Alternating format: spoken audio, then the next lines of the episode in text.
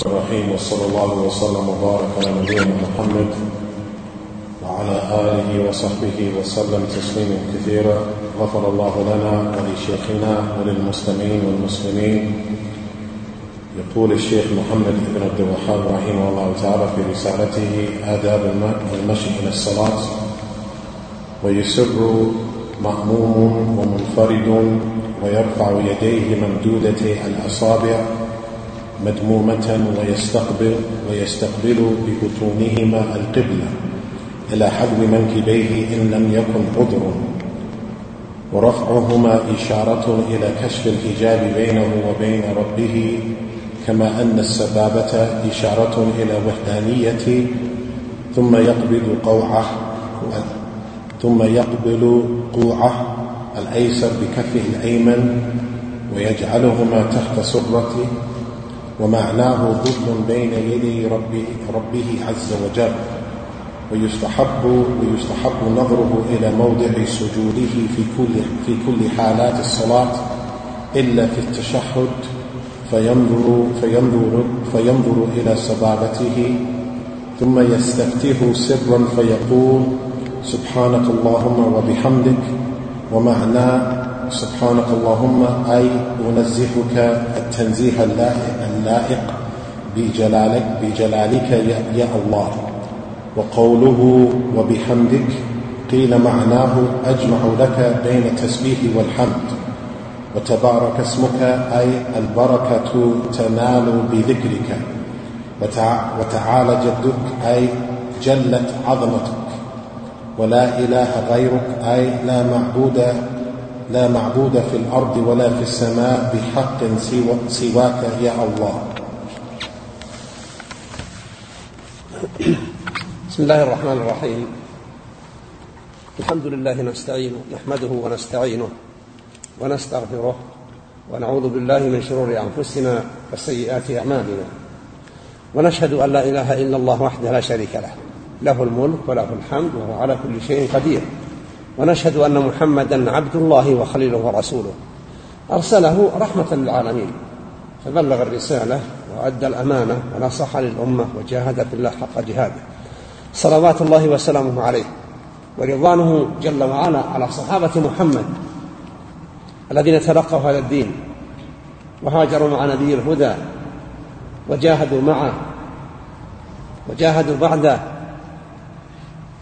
حتى فتح الله بهم القلوب والبلاد. بلاد عباده فاللهم ارض عنهم واجعلنا من الصادقين في محبتهم المترضين عنهم المحسنين متابعتهم لمنه جل وعلا وكرمه. يقول شيخ الإسلام محمد بن عبد الوهاب رحمة الله عليه في كتابه أو رسالته آداب المشي إلى الصلاة ويسر مأموم ومنفرد.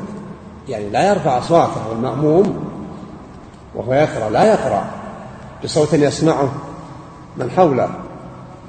والمنفرد كذلك. لكن لا يصلي بدون قراءة. لا بد من إخراج الآيات من مخارجها والحروف من مخارجها دون أن يشوش على من حوله. يسر مأموم ومنفرد ويرفع يديه. ممدودتي الأصابع مضمومة. ويستقبل ببطونهما القبلة إلى حذو منكبيه إلا إذا يكون عذر يعني هكذا. يرفع يديه ووصل أصابعه إلى فوق وبطون الكفين إلى اتجاه القبلة ويجعلها تحاذي المنكبين والكتفين أو قد تصل إلى أسافل الأذنين. وكل ذلك ثابت. قال ورفعهما إشارة إلى يقول إن لم يكن عذر. إذا كان الشخص لا يستطيع أن يرفع يديه لآلام أو تعويق أو شيء لا. الله يقول فاتقوا الله ما استطعتم. اعملوا بأوامر الله جل وعلا بقدر استطاعتكم وقدراتكم. لا يكلف الله نفسا إلا وسعها. ورفعهما رفع الكفين. تفاؤل بأن الأمر فيما بينه وبين ربه مكشوف الحجاب. ما عليك إلا أن تدعو. ولذلك المصلي يقول في صلاته إياك. يعني كأنما يخاطب بل يخاطب. ربه. إياك نعبد وإياك نستعين. كأنه زال ما بينه وبين ربه جل وعلا. رغم البعد العظيم اللي بين الإنسان وهو يصلي وبين ما الله جل وعلا عليه فوق الكرسي. ومعلوم المسافات التي بين الأرض والسماء. وكثافة كل سماء وما بين كل سماء وسماء وما بين السماء العليا والكرسي والعرش إلى آخره ومع ذلك الله يسمع ويرى ما يحصل عند عباده. قال رفعهما أي الكفين إشارة إلى كشف الحجاب بينه وبين ربه جل وعلا. كثير من الناس يسهو لأن رفع اليدين هو عند تكبيرة الإحرام. هذه مرة. ومرة أخرى إذا أراد أن يركع رفع يديه. وثالثة إذا رفع من الركوع هذه ثلاث مواضع. يأتي الموضع الرابع إذا قام من التشهد الأول قام يرفع يديه. في خلاف بين الناس في المذاهب الأربعة لكن الحقيقة الحقيقة أن هذه المواطن الأربعة ثبت فيها الخبر عن النبي صلى الله عليه وسلم أنه يفعل كما في حديث ابن عمر رضي الله عنهما.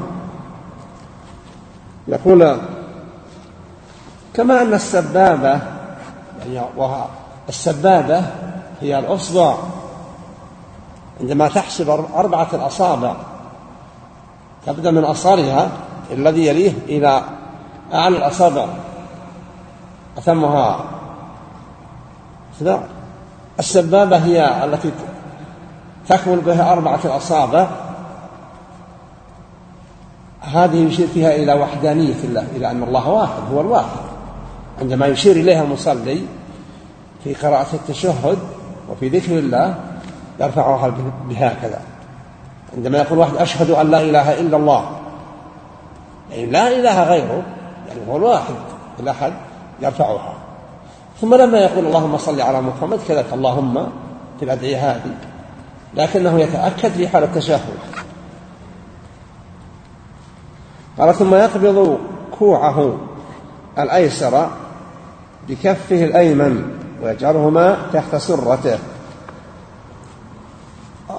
قبض الكفين هو هكذا تأتي باليمنى وتضع الكف على ساعد اليسرى.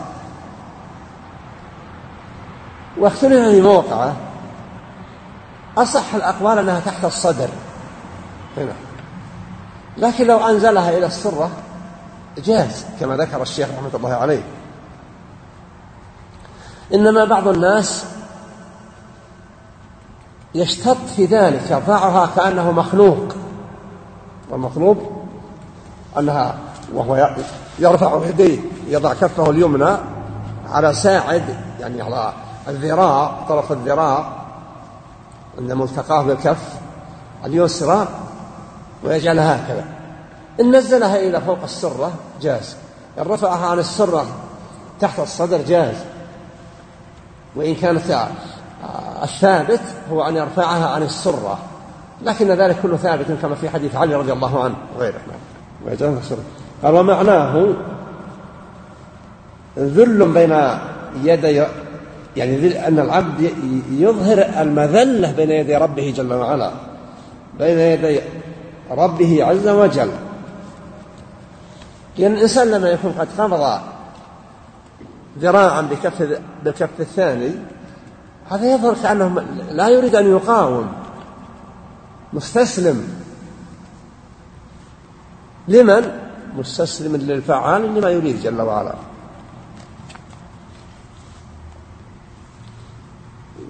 قال ويستحب نظره يعني نظر المصلي وهو يصلي يستحب أن ينظر إلى موضع سجوده في كل أحواله إلا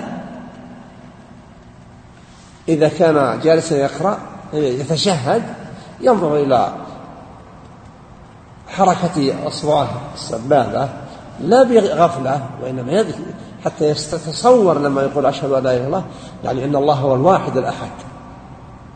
عندما يرفعها إشارة إلى العلو أن الله فوق الخلق أجمعين. قال يستحب نظره إلى موضع سجوده في كل حالة الصلاة إلا في التشهد ينظر إلى سبابته هي لماذا تسمى السبابة؟ لأن في حال المخاصمات يستعملها الواحد في إشارة إلى تحقير الناس أو شيء أو إلى أن الله ينصر المؤمن به إلى آخره فتسمى السبابة قال ويقول فيقول سبحانك اللهم وبحمدك. يعني عندما يدخل في الصلاة وهذا دعاء الاستفتاح ومعنى سبحانك اللهم وبحمدك معناها أنزهك يا إلهي عن الأشباه والنظراء وأنك أنت الفعال لما تريد. سبحانك اللهم أي أنزهك التنزيه اللائق بك بجلالك يا الله. وقوله وبحمدك قيل معناه أجمع لك بين التسبيح والحمد. بين التسبيح والتنزيه. والحمد هو الشكر. يعني أنزهك وأشكرك على ما أعرف من نعمك وما لا أعرف.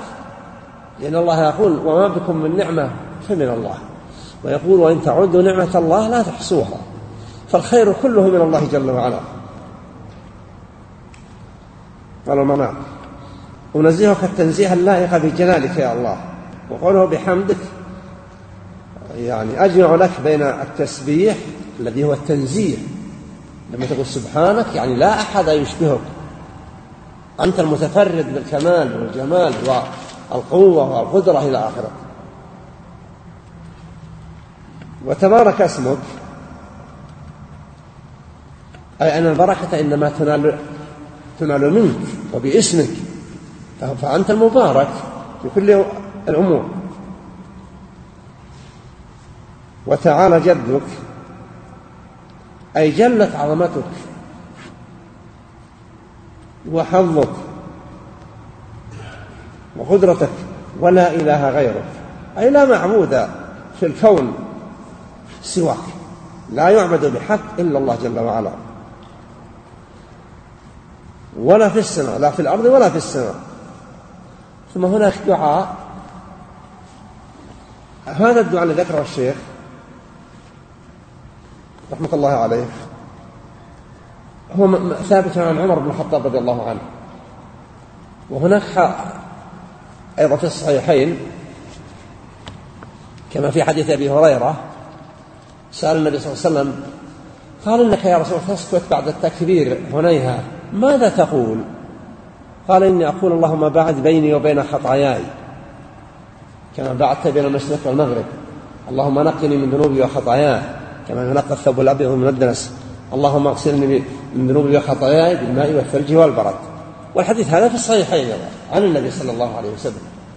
لكن أيهما أفضل؟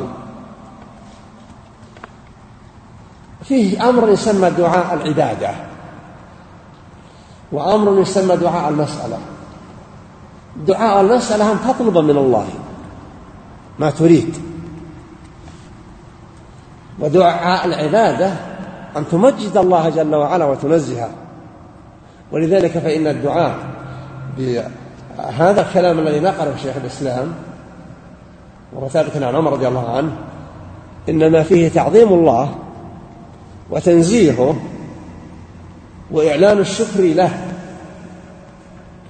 لكن أنت أيها المصلي إن فعلت كما قال النبي لأبي هريرة لما سأله لأن أبو هريرة رضي الله عنه من أشد الصحابة حرصا على الرواية عن النبي. فقال إنك بعد التكبير تسكت هنيهة يعني مدة قصيرة ماذا تقول يا رسول الله؟ فقال أقول اللهم باعد بيني وبين خطاياي كما باعدت بين المشرق والمغرب. اللهم نقني من ذنوبي وخطاياي كما ينقى الثوب الأبيض من الدنس. اللهم اغسلني من ذنوبي وخطاياي بالماء والثلج والبرد. وهذا في الصحيحين. من أخذ بهذا فلا حرج. ومن أخذ بالتسبيح والتنزيه ولا فهو الذي اختاره الشيخ الإسلام ابن تيمية. وتبعه في هذا الموقف شيخنا شيخ محمد بن الوهاب رحمة الله عليهم جميعا. هذا مجمل ما في هذه القطعة من الكلام من المعاني.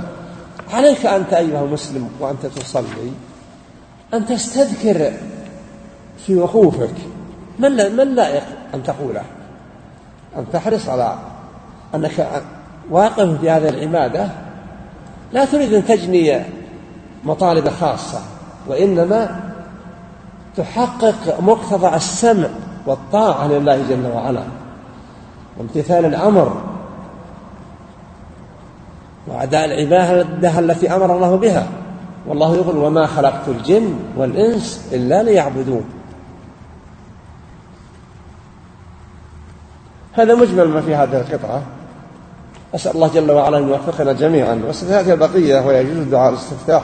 بكل ما ورد شرع إليه رحمة الله عليه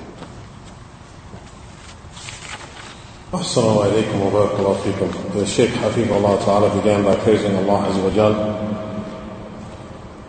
and seeking assistance from Allah and seeking refuge in Allah from the evil of our deeds and bearing witness to the oneness of Allah Azza wa Jal. He is alone, he is alone and He has no partners and bearing witness that Muhammad Sallallahu Alaihi Wasallam was the individual who was dear to Allah and he was his messenger.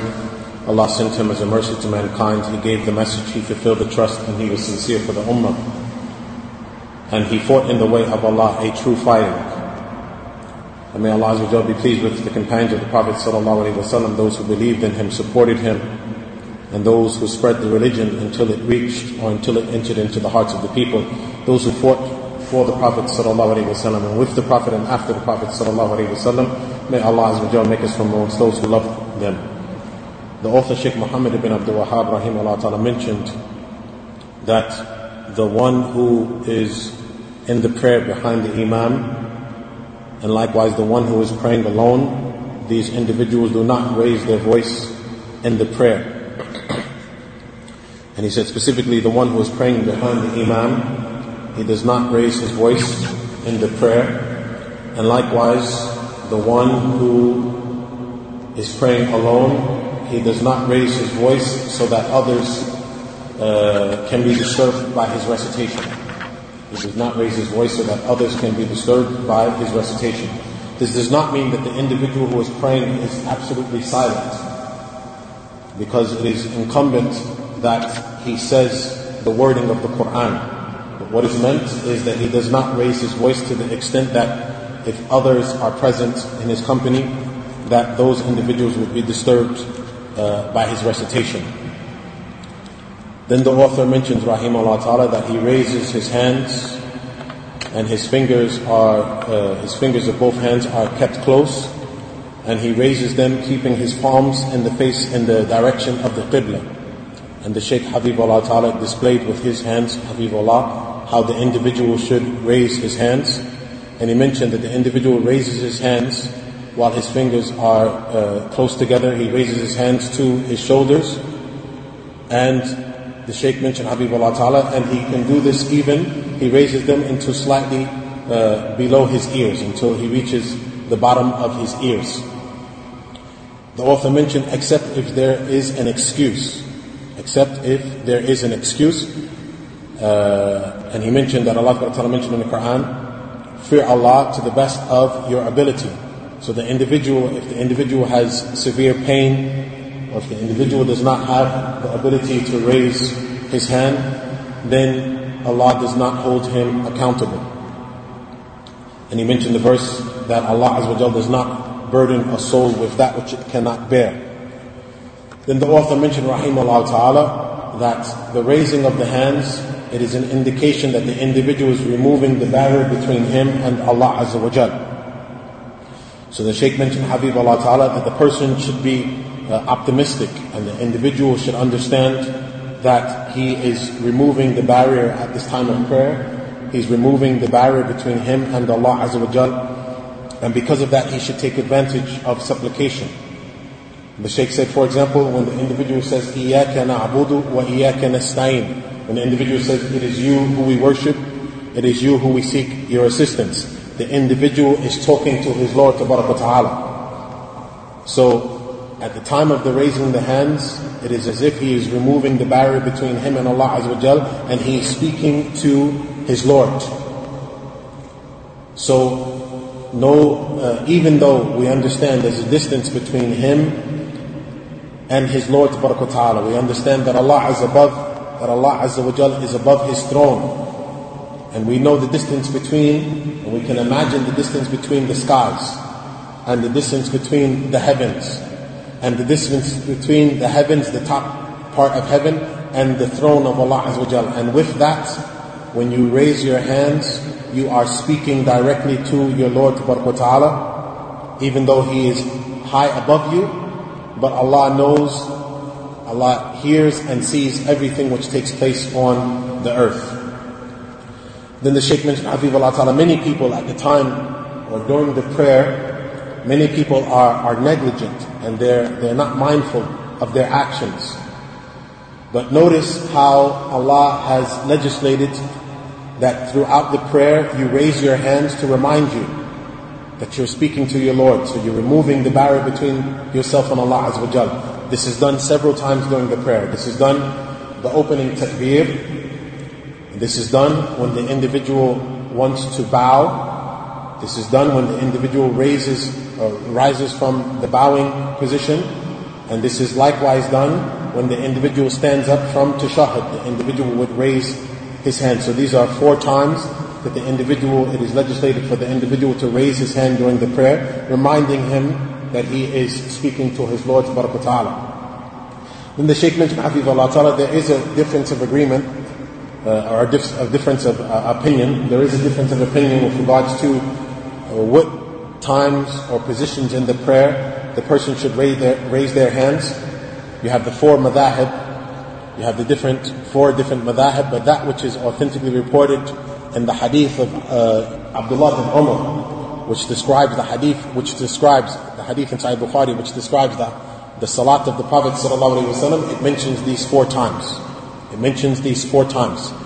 And similar to the raising of the hands is the pointing with the index finger.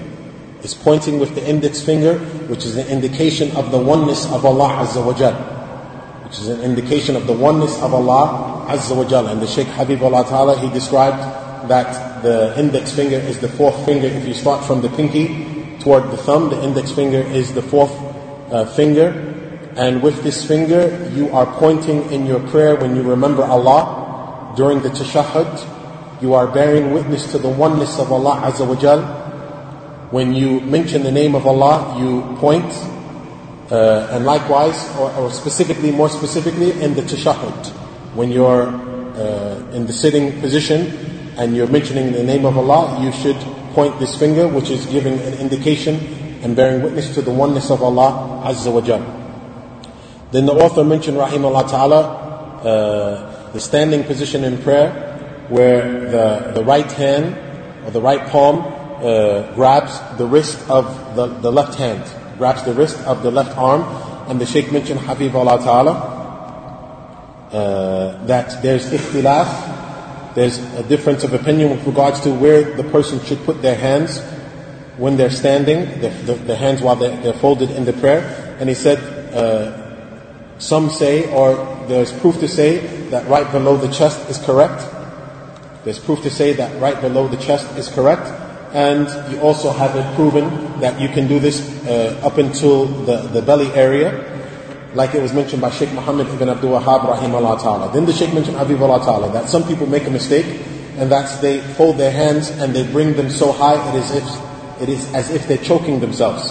And this is not correct. What is correct that is that it is on the chest, or it is up until the belly area. This is what is correct. And the Sheikh mentioned Habib Allah Ta'ala that that which is uh, strongest in terms of proof is that it is in the area of the chest, and this is mentioned in the hadith of Ali radiallahu ta'ala.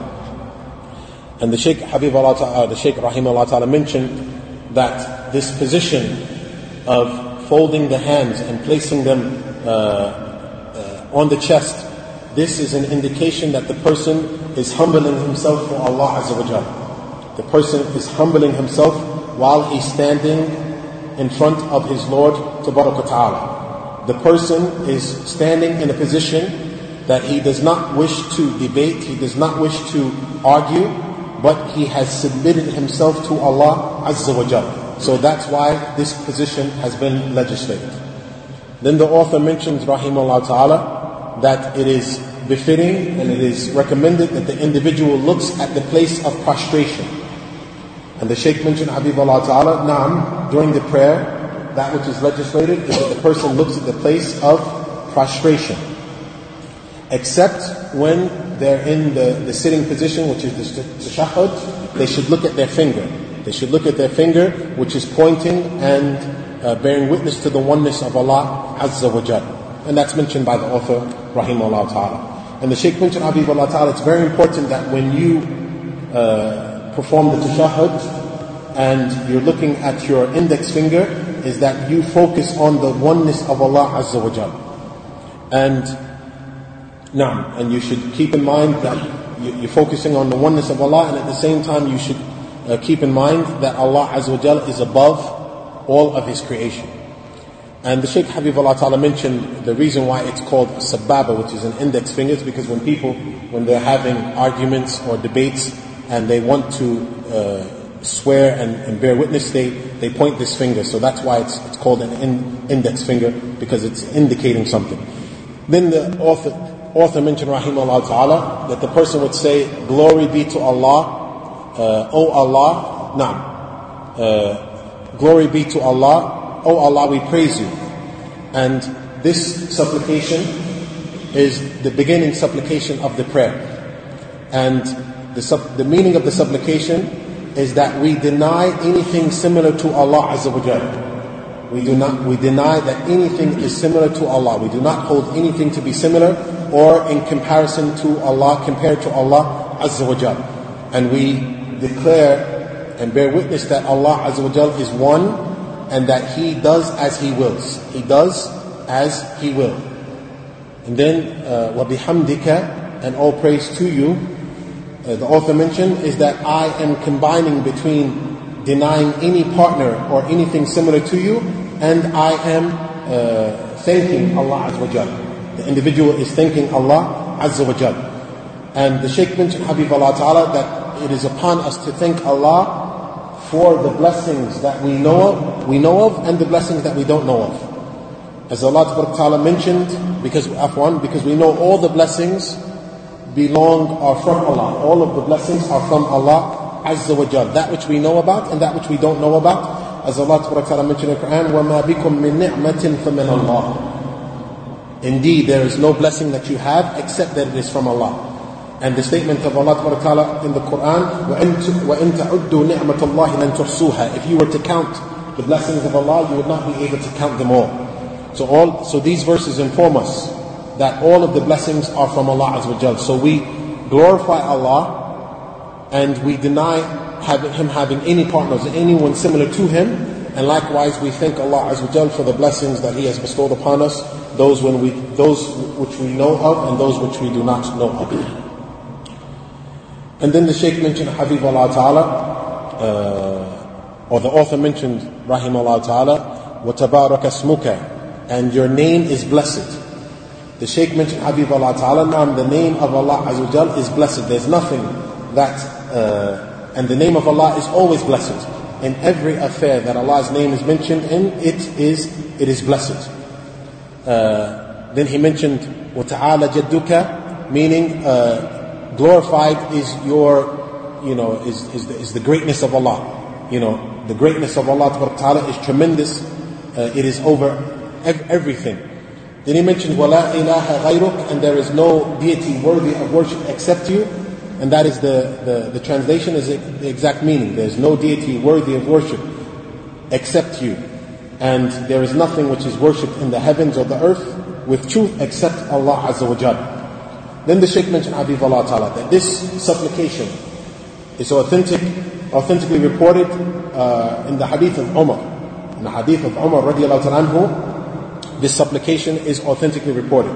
But likewise, it is reported in another hadith, which is in Sahih Bukhari and Sahih Muslim, on the authority of Abu Huraira radiallahu. And we know that Abu Huraira was the companion of the Prophet who has the most narrations he was the companion of the Prophet who had the most narrations. And in, uh, in that narration by Abu Huraira, he approached the Prophet ﷺ and he said, Ya Rasulullah, I noticed that when you begin the prayer, I noticed that when you begin the prayer, after you make the takbir, you wait for a second and then you begin the recitation. So what do you say during that time? This shows you that Abu Hurairah was very diligent in learning from the Prophet ﷺ because he's observing even the silence of the Prophet ﷺ. So he said, Ya Rasulullah, what do you say at that time? So Abu Hurairah, uh, the Prophet ﷺ said to Abu Hurairah, uh, O Allah, distance between me and my sins, just as you have distance between the heavens and the earth. O Allah, clean me from my sins as you clean a, a, a white thobe which is dirty. Uh, to the end of the hadith. So Abu Huraira asked the Prophet ﷺ, what did you say at the beginning of the prayer? And the Prophet ﷺ taught Abu Huraira this, uh, this hadith or this dua, this supplication. O Allah, uh, distance between me and my sins like the distance between the heavens and the earth. O Allah, clean me from my sins as you clean or as a white thobe is clean uh, uh, a dirty thobe, is, a white thobe is clean from its dirt. Uh, oh Allah, clean me or remove my sins with water and, and, and, and ice to the end of the hadith. So the Shaykh Habib Allah Ta'ala said, which one of these supplications is better? He said there's two types of supplications. There's the supplication which is uh, the supplication of worship, and there's the supplication of request or need. He said the supplication of worship is that you are praising Allah. So you're not necessarily doing a supplication, but rather you're praising Allah. You're exalting Allah. That's dua al-ibadah, is where the individual is exalting and praising Allah Azza wa Jal. And the dua al-mas'ala is where the individual is seeking something from Allah. The supplication of seeking is, or request is that the individual is seeking from Allah Azza wa Jal. So the Shaykh mentioned Habib Allah Ta'ala. So in this dua, uh, this dua that, so in one of these, the beginning of the prayer, the one that's mentioned by Umar radiallahu anhu, it's the first, it's dua al-ibadah. He's praising Allah, he's glorifying Allah. And in the one by Abu Huraira, it's the second one where he's seeking something from Allah Azza wa So the Shaykh mentioned Habib Allah Ta'ala, whether you do this or whether you do that, all of them are all of them are correct and all of them are accepted.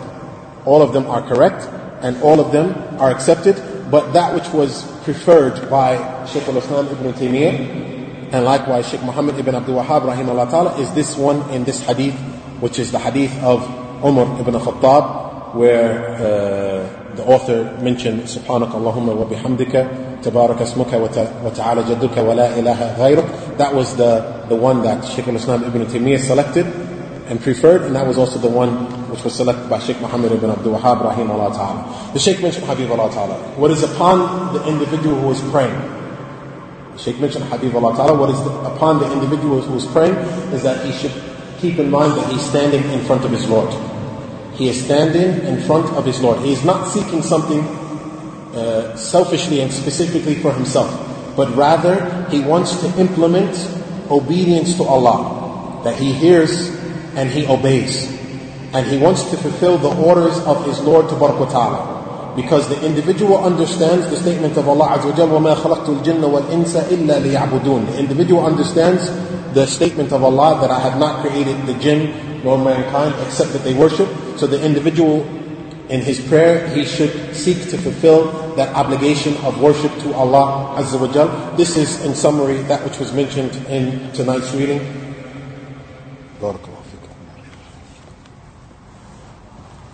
بالنسبة للأسئلة أرغب أن الواحد إذا كتب سؤال أو شيء لا يطيل الكتابة. الشيء الثاني أحب أن تكون الأسئلة في الغالب. تتعلق بما عرض في نفس الليلة. هو لا مانع أن يأتي الإنسان بيسلم لكن الوقت وبخصوص الليلة هذه أنا أحب أن يأخذ شيء من الراحة. لكن لما اتصل المحب هل في ذا؟ أنا أفضل الحرص على الموالاة. لأني أنا أستفيد من ذلك وأرجو أن أكون قد أفدت لكن أحب الأسئلة. من أراد أن يكتب السؤال أو يحرص على الاختصار ويحرص على أن يكون السؤال أقرب إلى ما قرأناه. ولا مانع إذا وجد سؤال لا يتعلق له بما قرأنا لكن ينبغي أن تكون الأغلب داخل في موضوعنا The Sheikh Habibullah Ta'ala mentioned with regards to the questions, I encourage when the individual writes a question, they should not write a elongated question. And what's preferred and what's befitting is that the questions, the majority of the questions are related to what was read this particular night. There's no problem in having other questions that are out, of the topic, but that which is uh, more befitting is that most of the questions are related to the, the chapter that we took this particular night. The Sheikh mentioned Habib Allah in reality, he wanted to rest this night and he wanted to begin the lesson next week, but when um, when he was phoned, Habib Allah Ta'ala, he did not want to deny us the lesson, and he said, In, indeed, I hope I, I have benefited you. And he said, and I also benefit. So once again, I reiterate, the questions should be summarized. And there's no problem if there are uh, questions that are outside of the topic, but the majority is that they should be in accordance to the lesson that we took the particular night. ما جاء سؤال؟ من تأتيني خلينا الأسبوع الجاي لا إن كان أحدنا عد ولو ولو باختصار ما ما نحب نقطع الشيء. هذا سباح ما شاء الله عليه.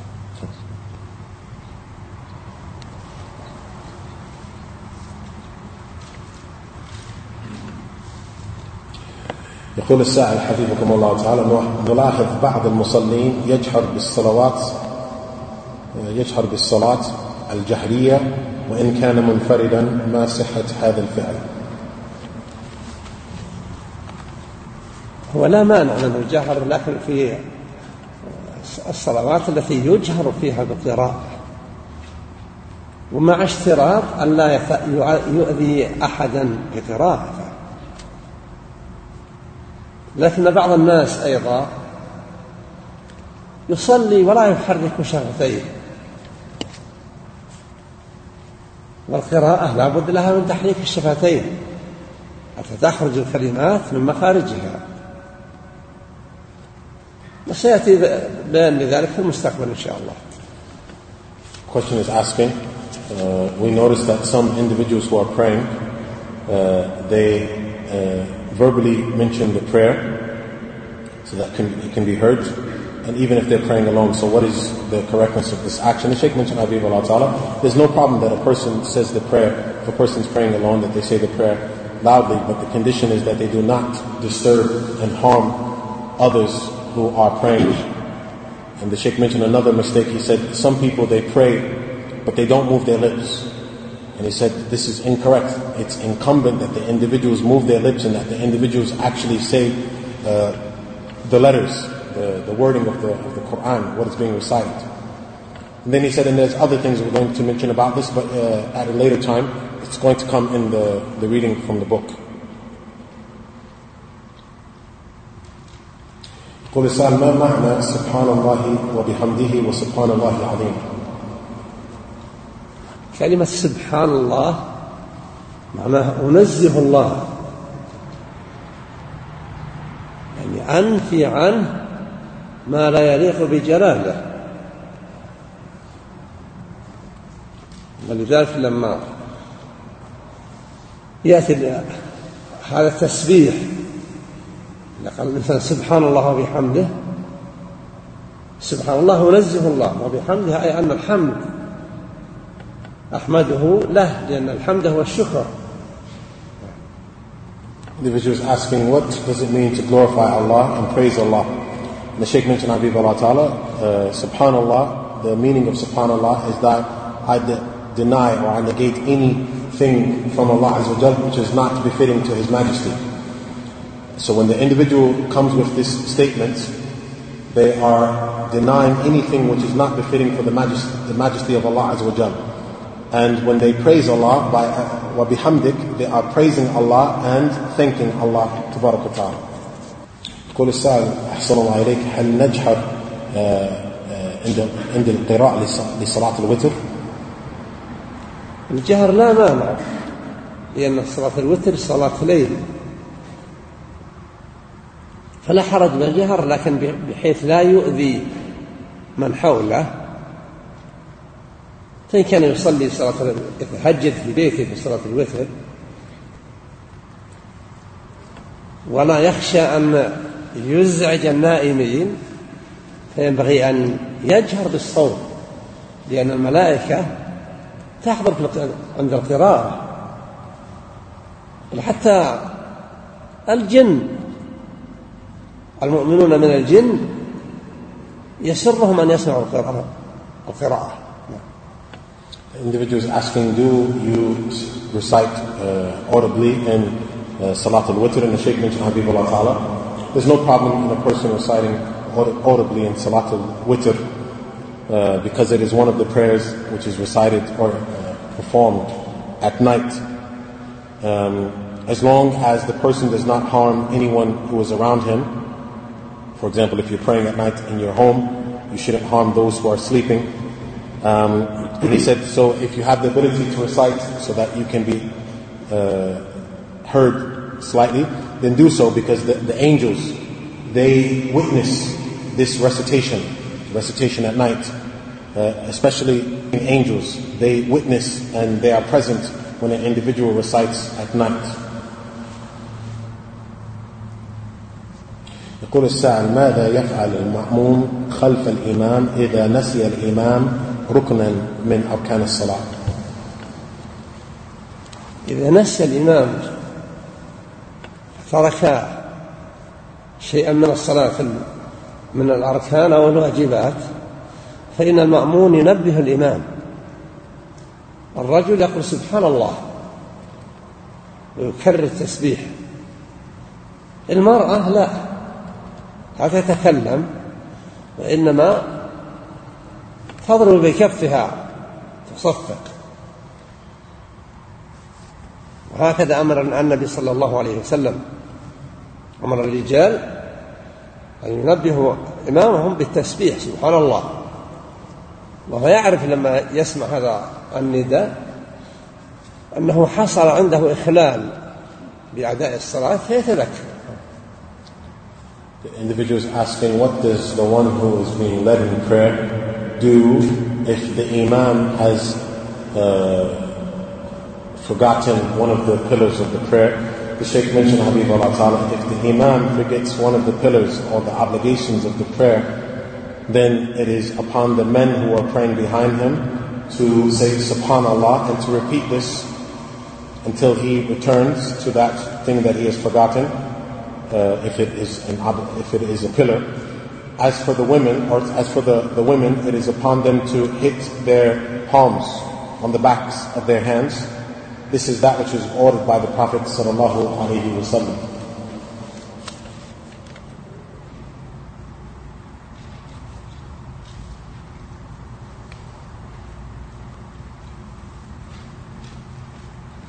يقول السائل إذا حفظ شخص أدعية, أدعية, أدعية كثيرة في مواضع مختلفة هل يقرأ بعضها هل يقرأ بعضها أحيانا والبعض الآخر في وقت آخر لا شك أن الإنسان لا يستطيع أن يسرد الأدعية في موقف واحد والأذكار عظيمة وكثيرة. يحسن الواحد يحرص على قراءة الأذكار في ما يناسبها مثل بعد الصلوات.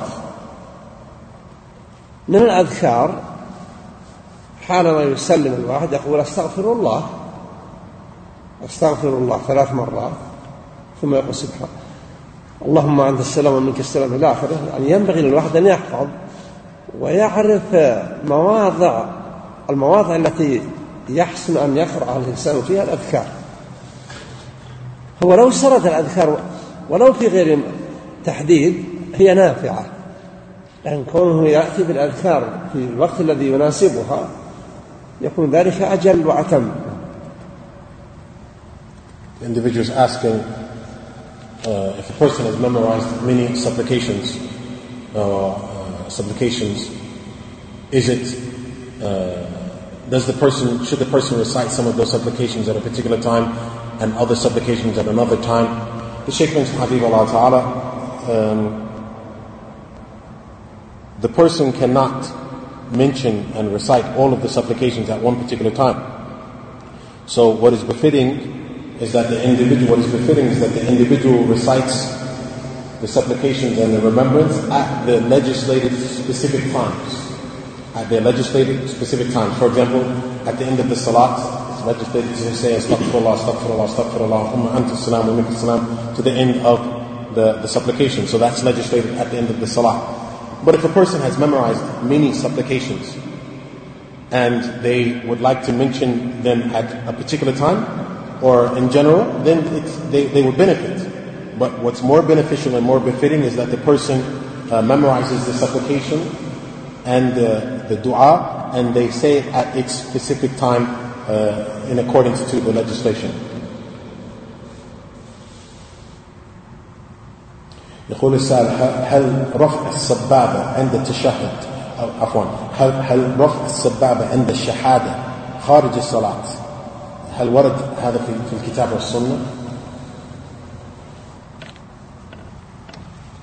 لا أعرف شيء من هذا أن وهو يسير في الطريق يتشهد يبشر لكن ما دام أنها في أشرف المقامات وهي الصلاة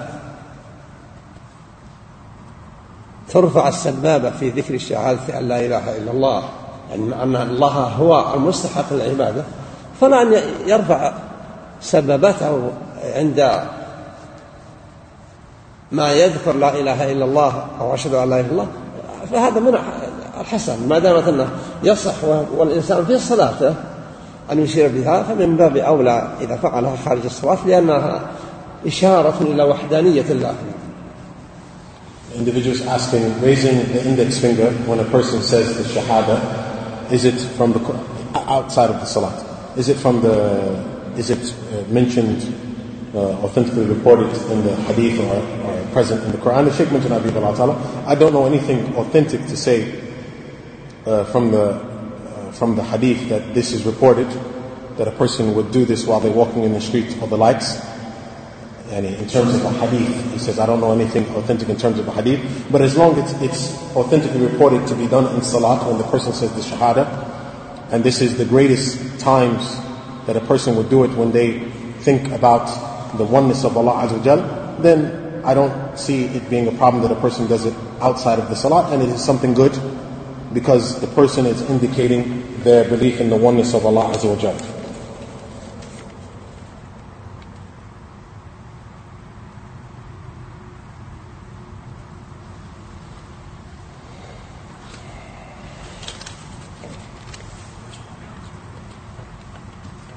يقول السائل هل يجوز للمصلي أن يدعو بدعاء آخر بعد التشهد والاستعاذة من الأشياء الأربع؟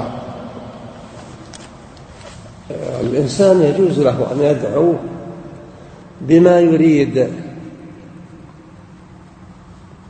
إلا إذا دعا دعاء يأتم به من قطيعة رحم أو ظلم ينبغي أن تنزه الصلاة عن كل أمر مشين. Individual, the individual is asking, is it permissible for a person to supplicate after the tashahud, toward the end of the tashahud, is it permissible for them to supplicate for with other supplications? The Sheikh said it is permissible for a person to supplicate with that which they desire. But they should not supplicate with something which is sin. For example, uh, cutting family ties or oppressing someone else. They should uh, protect the prayer from any type of evil uh, action.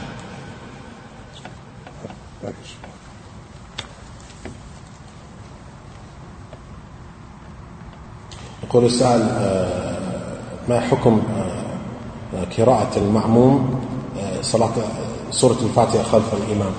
هذا سيأتي بالدرس الآتي إن شاء الله تعالى. فأجل سؤالك حتى يأتي That's going to be answered in the next uh, lesson, so we would postpone that, the answer to that question for the next lesson.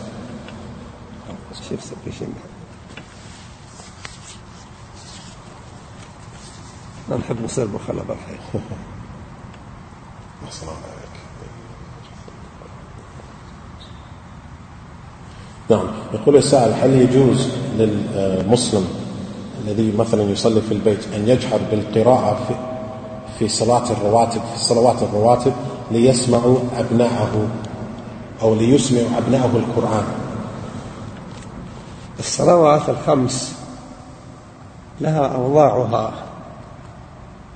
وعلينا أن نصلي كما كان يصلي النبي صلى الله عليه وسلم. نجهر بالصلوات التي كان يجهر بها ونسر في الصلوات التي كان يسر فيها. وإذا كان يصلي الواحد راتبة في النهار ويحب أن يسمع من حوله في البيت من أطفال أو نساء أنه يقرأ يقرأ لكن يقرأ غير رفع صوت كأنه مجرد تلاوة لا. يشعرهم بأنه يسمع منه بعض الآيات. هذا في الأوقات التي الشأن فيها عدم الجهر. The individual is asking if the, is it permissible for the person during a supererogatory prayer to uh, say, uh, to recite so that others can hear him. For example, if he wants to teach his children or to uh, inform them teach them the Quran. The Sheikh mentioned Habib Ta'ala. The five daily prayers, they have their specific legislation. So it is upon us to conduct them how the Prophet ﷺ conducted them. We uh, are silent, or we say them, uh, we, we, say them silently, when the, like the Prophet ﷺ did, and we say them verbally or we say them loud, as the Prophet ﷺ did.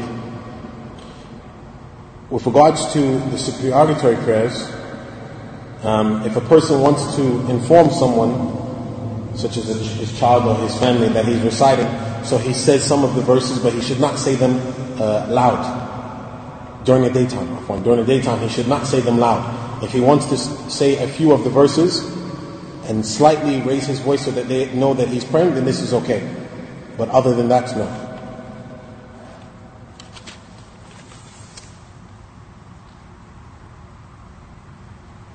يقول السائل هل يرفع المصلي السبابة فقط عند نقطة الشهادة في التشهد؟ يرفع السبابة عندما يأتي يتكلم أشهد أن لا إله إلا الله وعندما يقول اللهم صل على محمد عندما يقول اللهم بارك على محمد وعندما يقول اللهم إني أعوذ بك من عذاب جهنم إلى آخره عندما يكون في دعائه وذكره كأنما يخاطب الله ويطلب منه فيحسن أن يرفعها. لأنه يشير إلى أن من يطلب هذه المطالب منه هو الذي فوق الخلق كلهم Individuals asking, does the person who is uh, praying, do they raise their index finger in the tashahud only when they say the shahada? Or what? And the Shaykh mentioned, Habib Allah Ta'ala, that the person during the, during the tashahud, they say during the shahada. Afwan, they raise their finger, their index finger, at the time of the shahada. And likewise, they raise their index finger when they say Allahumma salli ala Muhammad. So Allahumma. And likewise, they raise it when they say, Allahumma barak ala Muhammad. They raise it. And likewise, um, so these are the points when the individual raises their finger. And likewise, when the person is saying, Allahumma inni a'udhu bika, to the end of the four things that we seek refuge in Allah from at the end of the prayer. So during the tashahud, during the tashahud, and the other four times when they say Allahumma, they would raise it. And the Shaykh mentioned Habib Allah Ta'ala because the person is has in mind, bearing in mind that he's speaking to his Lord and that he's speaking to, or the one he's speaking to is above the creation and has the ability to answer his supplication.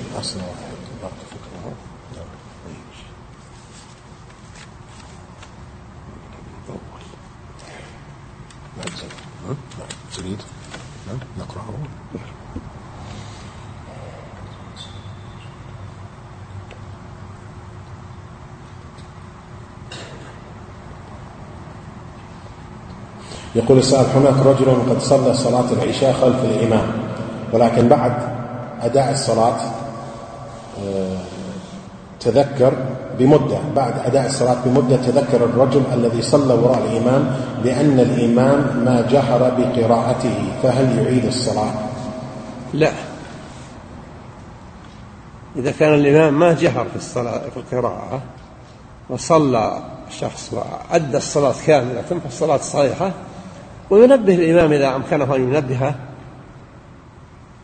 لأن عليه في الصلاة الجهرية أن يجهر فإن النبي يقول صلوا كما رأيتموني أصلي يعني حركاتكم في رفع الصوت إلى غير ذلك The individual is asking, there was a man, the individual is asking, there's a man who prayed behind an imam, Salat al-Isha, and the imam, after some time, prayer was over, the, the, the, the, the man who prayed behind the imam realized that the imam did not recite uh, audibly, he did not recite loudly. Um, so what is the situation and should the individual repeat the prayer? The Sheikh said no, he does not have to repeat the prayer. It was upon the imam to recite loudly, but if he did not do so, the prayer is corrected. Afwan, the prayer is correct. Um, if the individual had the ability to inform the imam, he should have informed him. But if he did not have the ability, uh, then there's nothing upon him. He said, but what should have been done is that the Imam should have recited loudly because the Prophet ﷺ said, pray as you see me pray. So during the, the, the, loud prayers, the individual should have recited loudly. Yani the Imam should have recited loudly, but if this did not take place, the prayer is still accepted. Assalamu alaikum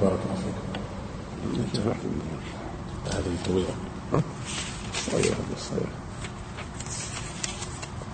ما شاء الله ما تقل عنه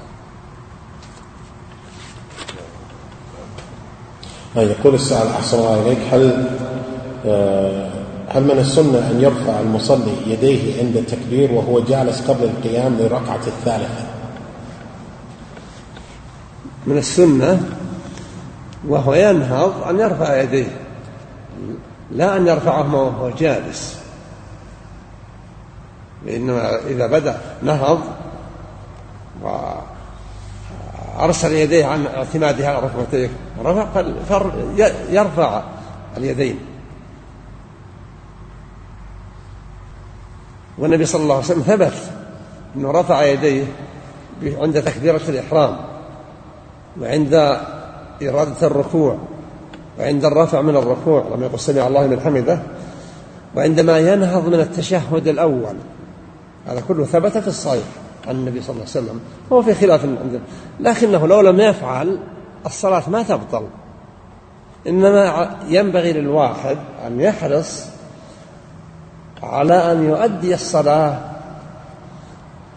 على الصفة التي كان النبي صلى الله عليه وسلم يؤديها Assalamu alaikum. The individual is asking, is it legislated that the individual who is in tashahhud and he's going to stand up for a new uh, unit of prayer, is it legislated that he raises his hand, his hands before standing? The Shaykh mentioned Habib Allah Ta'ala from the Sunnah is that the individual does not raise his hands while he's still sitting, but rather when he stands up, he raises his hand. Uh, it's authentically reported that the Prophet ﷺ raised his hands during the opening of the prayer, the takbirat al-ihram, Likewise, right before making ruku' likewise coming up from ruku' and likewise when he stood up from the, the first tashahhud. So this is what is authentically reported. But if the individual does not raise his hands after the takbirat al-ihram, during the rest of the positions in the prayer, if the individual does not raise his hands, the salah is accepted. But the individual should try his best to do to conduct the prayer as it was conducted by the Prophet ﷺ, meaning raising his hands during the other times which are reported to be authentic. أولا نحمد الله جل وعلا على ما يسر لنا من الاجتماع والعودة إلى هذه اللقاءات التي أسأل الله أن يكون العمل فيها خالصا لوجه الله مقبولا عنده سبحانه وتعالى نافعا نافعة لنا عنده في الدنيا والآخرة.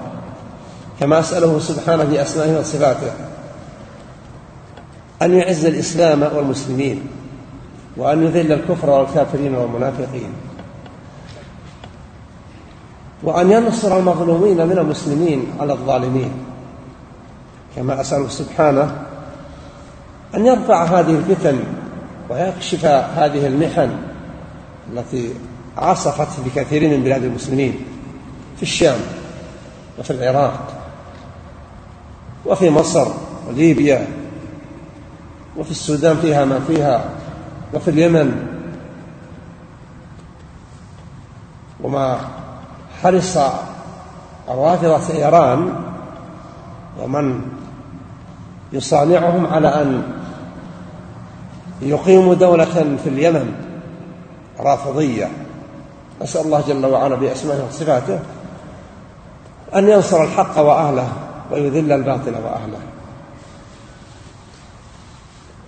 ولا شك أن مذهب الرافضة مذهب خبيث لأنهم يلعنون أفضل الصحابة. يلعنون أبا بكر عمر عثمان ويلعنون سائر من يؤدي يؤيدهم. ثم هم يكذبون القرآن الكريم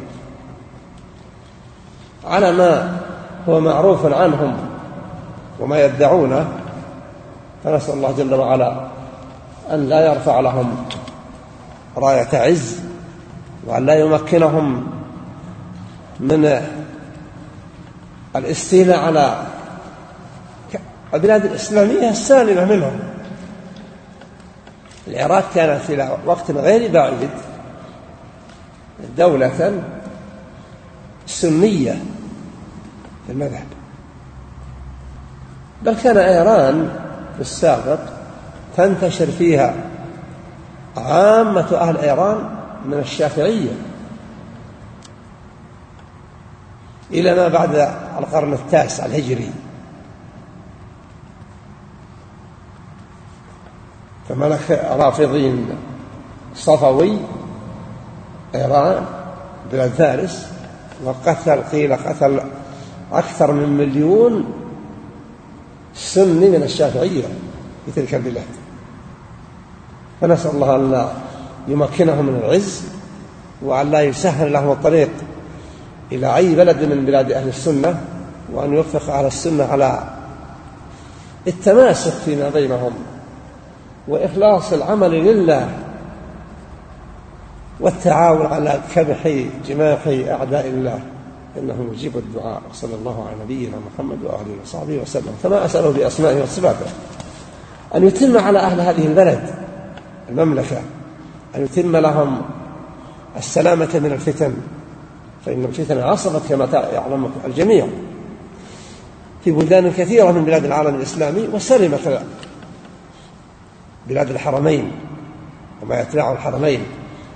من هذه الفتن فنسأل الله أن يتم عليهم النعمة ويديم لهم السلامة ويجعلهم أمصار للحق. دعاة صلاح وإصلاح إنه مجيب الدعاء. كما أسأله أن يوفق من تولى أمرنا في هذه الأيام أن يحرص على رفع لواء السنة. ويقمع البدع ودعاتها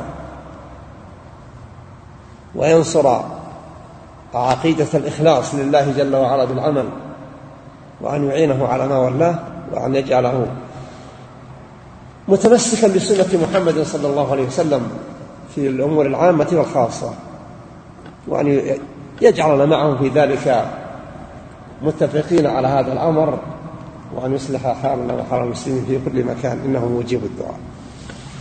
Shaykh Habib Allah Ta'ala supplicated to Allah, we praise Allah Azza because of that which He has bestowed upon us, coming together and returning to this gathering. We ask Allah to make our actions sincere for His face and accepted with Him and beneficial for us in this life and the next. We ask Allah to give might and glory to Islam and to debase the disbelievers and the hypocrites. We ask Allah to support and protect those who have been oppressed. We ask Allah to lift the calamities which have befallen the Muslim lands, Syria, Iraq, Egypt, Libya, Sudan, and Yemen. For verily, the people of Iran, they're trying to establish a, uh, they're trying to establish a country or a, a place in, in, Yemen, which is following the Rafidah, the Shia belief. So we ask Allah Azza wa Jal to not allow them to accomplish this. For verily, the Rafidah, the madhab, or their methodology is disgusting because they curse the best of the companions, Abu Bakr, Umar, Uthman, and those who support Abu Bakr, Umar, and Uthman. And likewise, they lie against the Quran and their methodology is known. So we ask Allah Azza to not raise a flag for them and we ask Allah to not allow them to have any uh, conquering of any Muslim lands. And the Sheikh mentioned Habib Allah Ta'ala, up until some, some time ago, Iraq, uh, in general, the people of Iraq were Sunni. And likewise, uh, some time in the past, the people of Iran were, they were Sunni, they were followers of the Shafi'i madhab. Until an individual came and uh, he ruled the country and he killed more than a million followers of the Sunni Shafi'i madhab. So we ask Allah Azza not to allow them ease uh, in conquering or taking over other Muslim lands. We ask Allah Azza to allow the people of the Sunnah to unite and to uh, allow them to fight off these people that are seeking to destroy them. And we ask Allah Azza for this particular land, Saudi Arabia, the Kingdom of Saudi Arabia, to protect us from fitna, the type of fitna which has plagued many of the Muslim lands, but verily this land has been protected and safeguarded from it. We ask Allah to allow that to continue, and we ask Allah Azza wa uh, to allow it to support Islam and to protect the callers, the, the, the true callers, and we ask Allah Azza wa to allow individual or the government who, which has recently taken over in these latter days, the, you know, these, these recent days upon, these recent days we allow, ask Allah Azza to allow the individual to be a person to support the Sunnah and its people and to rid uh, or remove innovation and its people. And we ask Allah Azza to allow him to support the correct aqidah and to implement the Sunnah of the Prophet ﷺ in the general and the specific fairs. And we close with that. وصلى الله وسلم وبارك على نبينا محمد وعلى آله وصحبه وسلم تسليما كثيرا.